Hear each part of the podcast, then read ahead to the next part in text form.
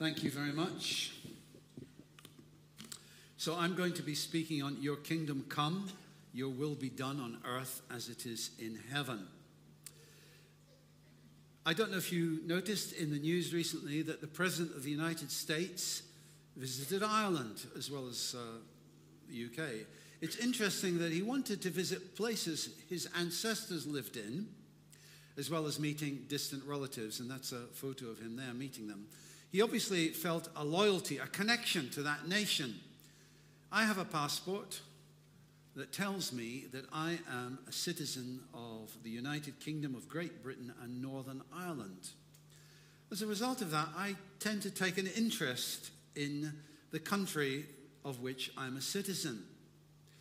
And I feel many things about our nation. One of the things, I sometimes feel sorrow about things that tarnish the nation. For example, the explosion of violent knife crime, where young people's lives are ended with all the grief that that causes family and friends.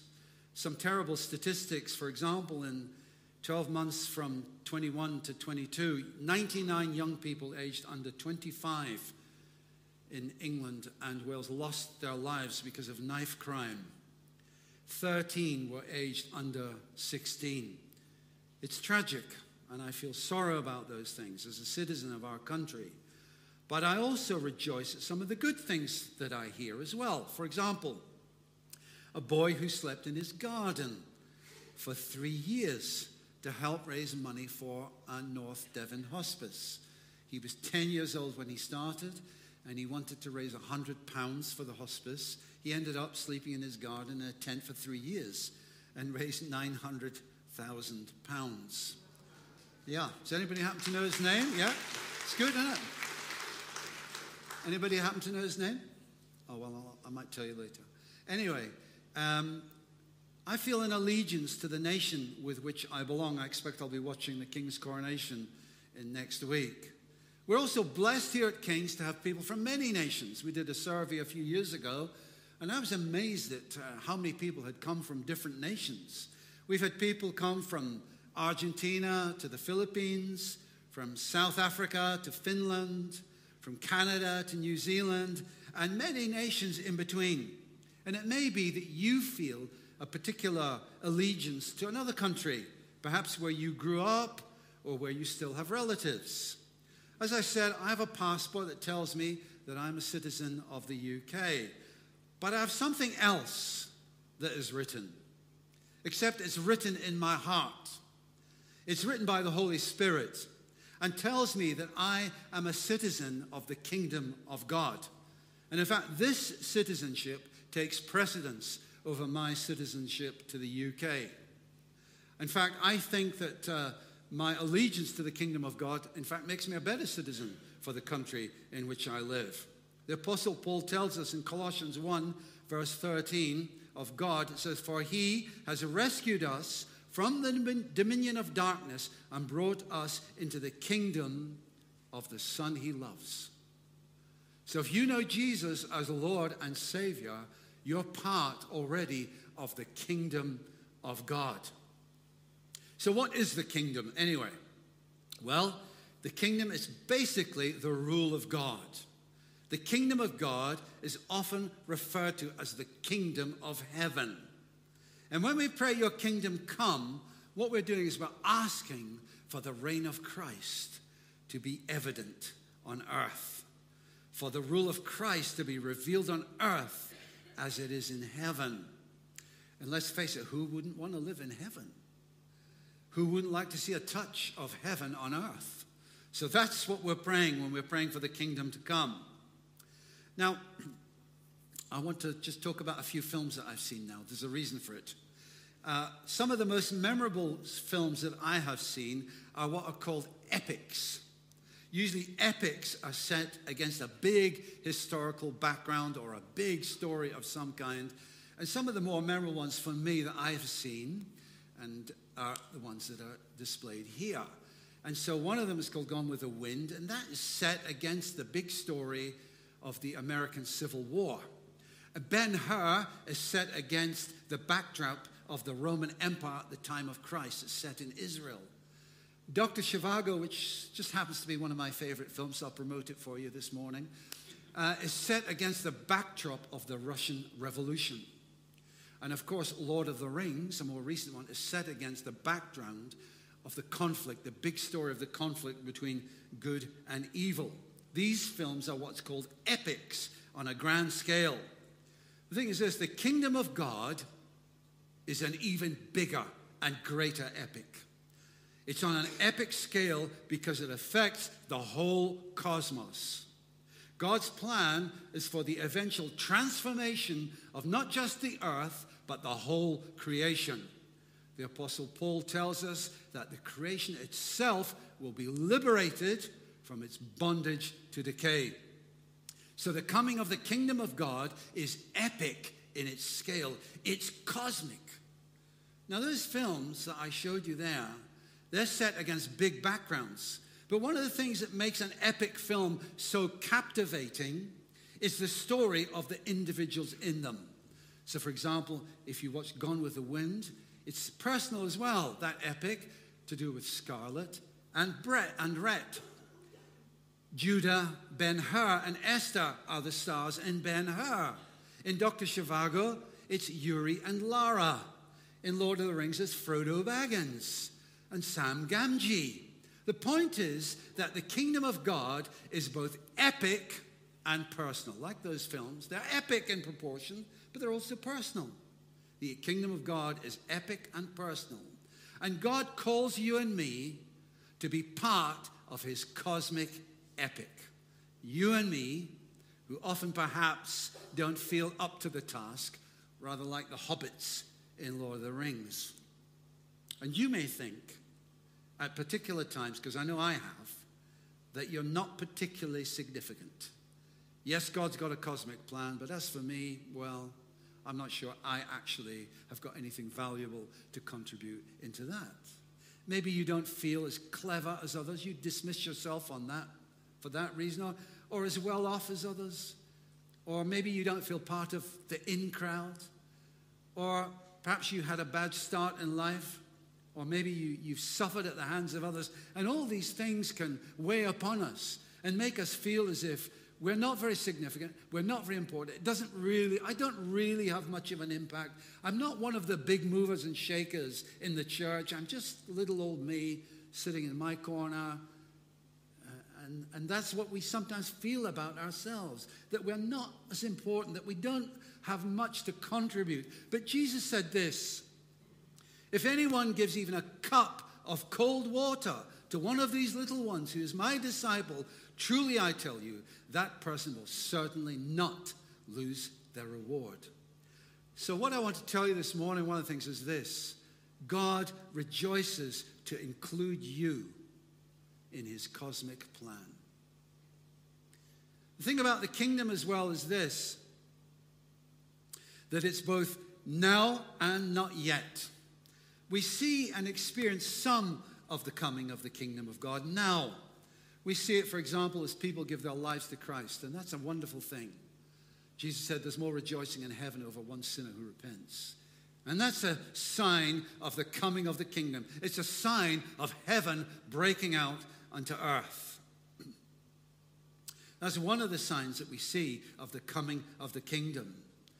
One of the other ones we see is the gifts of the Spirit that are being used. We see healings occur as the kingdom breaks out. We see gifts of the Spirit being used. We experience the presence of God at times, particularly when we meet together. And you may have experienced a sense of God's presence as we, even as we worshiped together.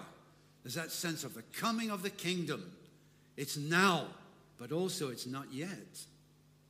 We experience His love in our hearts. We experience His joy and peace at times. We may even experience some improvements in society as Christians. In the past, significant Christians like John Wesley, who, who's gone around preaching the gospel in the UK, has influenced politicians of his day, and that's affected some of the policies of the government. So we can see that. But the kingdom is not yet fully. It is now, but not yet. There's more to come as God seeks to unfold his cosmic plan. But we continue to seek to pray, to pray, and seek to introduce people to the God who loves them, to bring the kingdom in, that they may see that Jesus died on the cross for their sins and that their destiny could be changed. And that's why we're doing things like Blessed Ventures. That's why we're doing things like Bless. That's why we're doing things like King's Table, where we want to see people locked in addiction being released. We want to see them come into the kingdom of God. That's why we do Azalea, which is a, a ministry to those who are caught up in sexual exploitation. We want to see them come into the kingdom of God, don't we? That's why we do Christians Against Poverty. We want to see people released from that bondage that they're in, of debt, and we want to see them released into the glory of the kingdom of God. We want to see uh, even teaching English and other things that we do, other projects that we have on the go at King's. Why are we doing them? We're doing them because we want to see people coming into the kingdom of God. We want to see a touch of heaven come to earth. And let's face it, who doesn't want to be involved in that? Do you want to see a touch of heaven come to earth? I mean, come on. I would love to see a touch of heaven come to earth. And that's what Jesus is asking us to pray or telling us to pray. The thing about the kingdom, though, is this it's an upside down kingdom. The upside down kingdom, Jesus said this My kingdom is not of this world. If it were, my servants would fight to prevent my arrest by the Jewish leaders. The battle against evil is not fought with guns and tanks. The battle against evil is fought with other weapons, not the weapons of this world, the Apostle Paul tells us. The values of the kingdom are different from the values of this world. Here are some examples of that. Jesus said, Give, and it will be given to you. So that's countercultural. Give, and then it will be given to you, Jesus says. Lose to gain. Whoever loses their life for my sake will find it. Die to live. Unless a kernel of wheat falls to the ground and dies, it remains only a single seed. But if it dies, it produces many seeds. That's countercultural. Die to live? What are you talking about there? Be humble to be exalted. For all those who exalt themselves, Jesus said, will be humbled. And those who humble themselves will be exalted. It's countercultural, it's counterintuitive. Be last to be first. Anyone who wants to be first must be the very last. If you want to be great, Jesus says, then what do you have to do? You have to serve. You have to be a servant of all if you want to be great. It's an upside down kingdom where the ruler of the kingdom lived out all these values, even dying on a cross. The kingdom of God is an upside down kingdom. The thing is this it seems to me to be a very high bar that Jesus has set. A bit like there's the pole vault barrier up there, and I've got a little stick, and I've got to leap over it. His standards seem so high, they seem to me sometimes impossible to achieve. Lose to gain, die to live, give to get, be humble to be exalted. These are very high standards that Jesus has set. Love those who hate you Pray for those who despitefully use it. Now, who can do that? Doing the will of God, the thing is this because it's an upside down kingdom, it doesn't come naturally.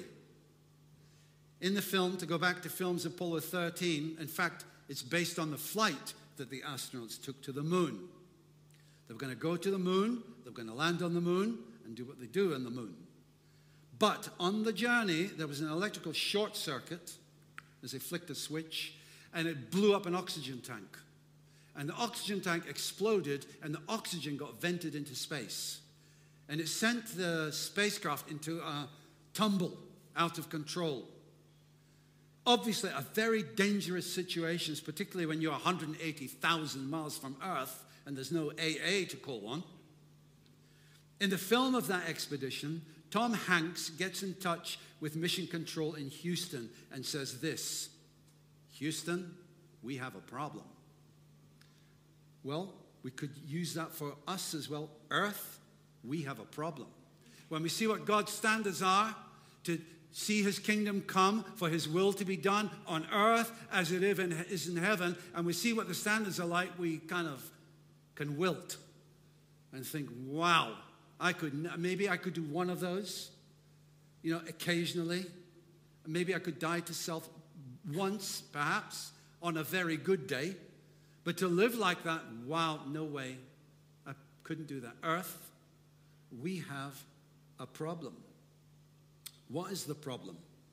Well, to understand what the problem is, we have to go back to the creation of man and woman and the Garden of Eden, where God had made the most sublime, beautiful, wonderful, joyful earth. And two people originally who he gave dominion over everything.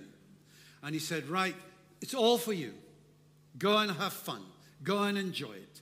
Have dominion over everything. There's just one thing you mustn't do, just only one. And that's eat from that tree of the knowledge of good and evil. Do you understand? Yeah, we understand. You sure you got that? Yes, we understand. Okay, repeat back to me what I told you. Oh, you said go and have fun and enjoy everything, but whatever you do, don't eat from that tree because on the day you eat, you will die. So, what do they decide to do? They decide to just do what they want. We're not going to do what you want, oh God. We're going to do what we want. And that is the problem of the human race.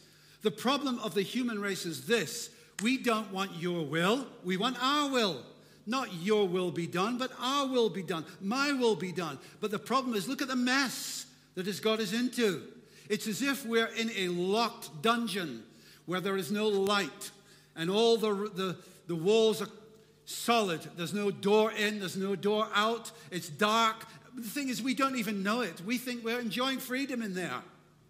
And then the Holy Spirit comes and reveals the reality of the situation that we're in. And suddenly the lights come on in our heart. And we realize actually we're in a dark, deep, locked dungeon and there's no way out. And then what does the Lord do? He shows us that there's a door.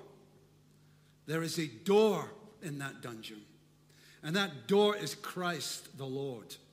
Wow, and He comes and He sacrifices His life in order for there to be a door in that deep, dark dungeon so that we can experience new life. Jesus said this you must be born again. It's no good just thinking I'll turn over a new leaf. It's no good just thinking I'll keep my New Year resolution. It's no good thinking I'm going to aim to be a better person because sin is inbuilt within us. We need more than that. And I'm not saying let's not make those kind of things, but that's not enough. You must be born again. It's not if you feel like it. If you think it might be nice to come to church every now and again, you know, people are nice there. I get a free coffee. I meet my friends. I can have a chill time. I don't have any responsibility. You know, I like it. No, you must be born again. You must be born again. And the reason is, that, is this that unless there's no way we're going to make those standards, unless there's a deep, profound change in our innermost being. And that comes as the Holy Spirit comes into our hearts. Because it's the Holy Spirit who reveals the glory of Christ. It's the Holy Spirit who reveals what the state that we're really in miserable, rebellious. He reveals that. He revealed it to me. And I realized actually the way out is Jesus. I am the way, the truth, and the life. So we don't naturally want to do what God wants. We all, like sheep, have gone astray. Each of us has turned to our own way. But the Lord has laid on him, Christ, the iniquity of us all. To be born again, we need to acknowledge the state of our heart. And we need to say to the Lord, I acknowledge that. I realize. And I want to turn away from it and I want to turn to you. The Bible calls that repentance. And then we have to ask Jesus, Jesus, you be Lord and Savior in my life. And when we do that, we're born again. And a new power comes into our life the power of the Holy Spirit. And throughout our life, we're seeking to work all that out. Your kingdom come, your will be done on earth as it is in heaven. Well, what is the will of God? Jesus tells us to pray, Your will be done on earth as it is in heaven. I wonder if you've had any of the thoughts that I've had about the will of God. Here are a few that I've had. One, God's will can't be what I want. Two, God's will means doing what I don't like. Three, God's will means there'll be no fun. In fact, God's out to spoil our fun. Four, God's will is generally difficult and unpleasant. I wonder if you've ever had thoughts like that, or is it just me? I think what it is, it's to do with seeing who God is. Our image of what God the Father is like will affect our desire to do what He wants. If I perceive God as some hard taskmaster in the sky, that will affect how I see doing His will. But if I see Him as a loving Heavenly Father who, when I turn to Him, He runs to me and wraps His arms around me and says, I love you, you're mine, and I desire to spend eternity with you and you with me. And as we see Jesus as well sacrificing his precious life on the cross and shedding his precious blood, that's the God we love. That's the God we worship. That's the God who says, Do my will. Do my will. Do you think the Lord would ask us, Do you think I want the best for you? Do you think I have your best interests at heart? Do we think that? Or do we think that God is out to frustrate us in many ways? He wants to see if we'll trip up, and then He's got us. No, God wants the best for you and me. He wants the best for planet Earth. And that's why Jesus says, Pray, your will be done on earth as it is in heaven. The thing is, this takes time. It doesn't happen overnight. I wish it did. I wish I could say to you this morning, I do the will of God 100%. I'm always doing the will of God. I do it from the moment I wake up to the moment I go to sleep. I wish I could say that to you, but in all honesty, I don't. I'm a work in progress. And I guess without having to have too much of a leap of faith, that you are also a work in progress. And the Apostle Paul tells us this do not conform to the pattern of this world, but be transformed by the renewing of your mind then you will be able to test and approve what God's will is, his good, pleasing, and perfect will. So, Paul there talks about renewing our mind. Renewing our mind. So, I've already talked about renewing our mind when we think about who God is and what he's like. Renew our mind. He's not some hard taskmaster in the sky waiting to see you trip up. No, he's your loving Heavenly Father who loves you dearly and who sent his beloved Son to sacrifice his life for you. And that's part of what it means to renew our mind, renew our thinking. Sometimes we feel as well, how do I know what the will of God is? Well, there are many ways we can know the will of God. In fact, it's very clear, often, I would say, in this book, the Bible. The will of God. For example, Jesus said, Love the Lord your God with all your heart, soul, mind, and strength, and your neighbor as yourself. That's clear. That's the will of God. Jesus said, be fi- uh, the Apostle Paul said, be filled with the Spirit. Again, that's clear. Be filled with the Spirit, O people of God, because we need the Holy Spirit in order to do the will of God. The other day, I was uh, house sitting for my daughter. She was having one of these smart meters uh, installed and she had to work.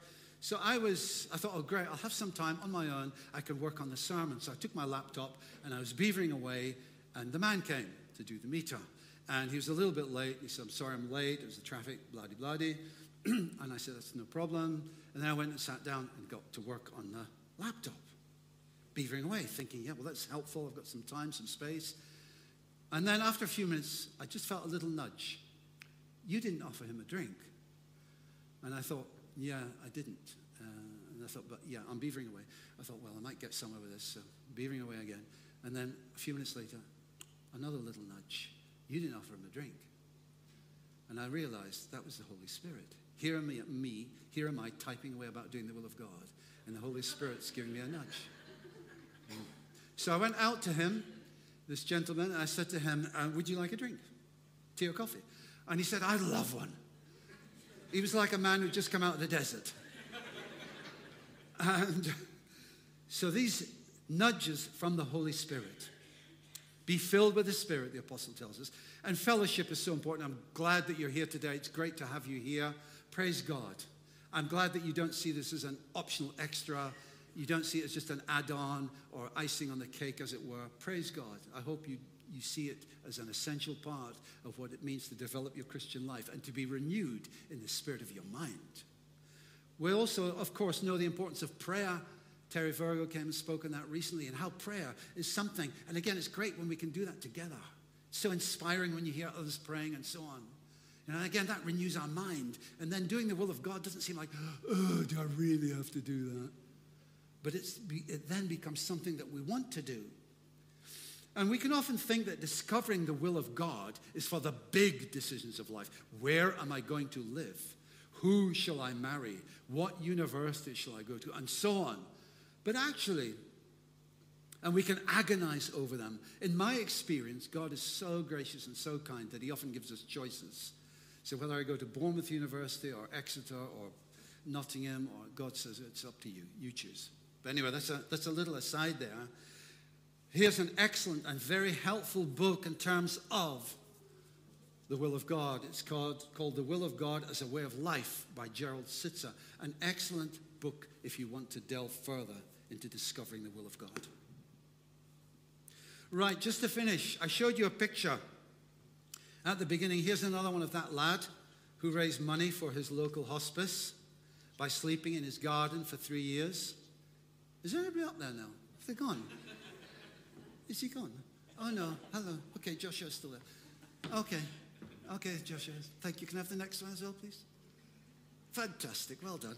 Uh, I should, yeah, here's a picture of that boy uh, who slept in his garden for three years. His name's Max Woosey, as it happens. What you might not know as well is that Max was in, has been invited to the king's coronation. Yeah, wow, indeed. What an honor. Well, you and I have also been invited by a king. Not just any king, but the King of Kings. But our invitation is to be involved in Christ's cosmic plan to see God's will being done on earth as it is in heaven. Can I say this to you, dear friends? Don't dismiss yourself. Don't feel that what you can contribute is of no significance. That's not true. Don't feel it's beyond you. The Lord is looking for our willingness. So let me ask you a final question Are you willing?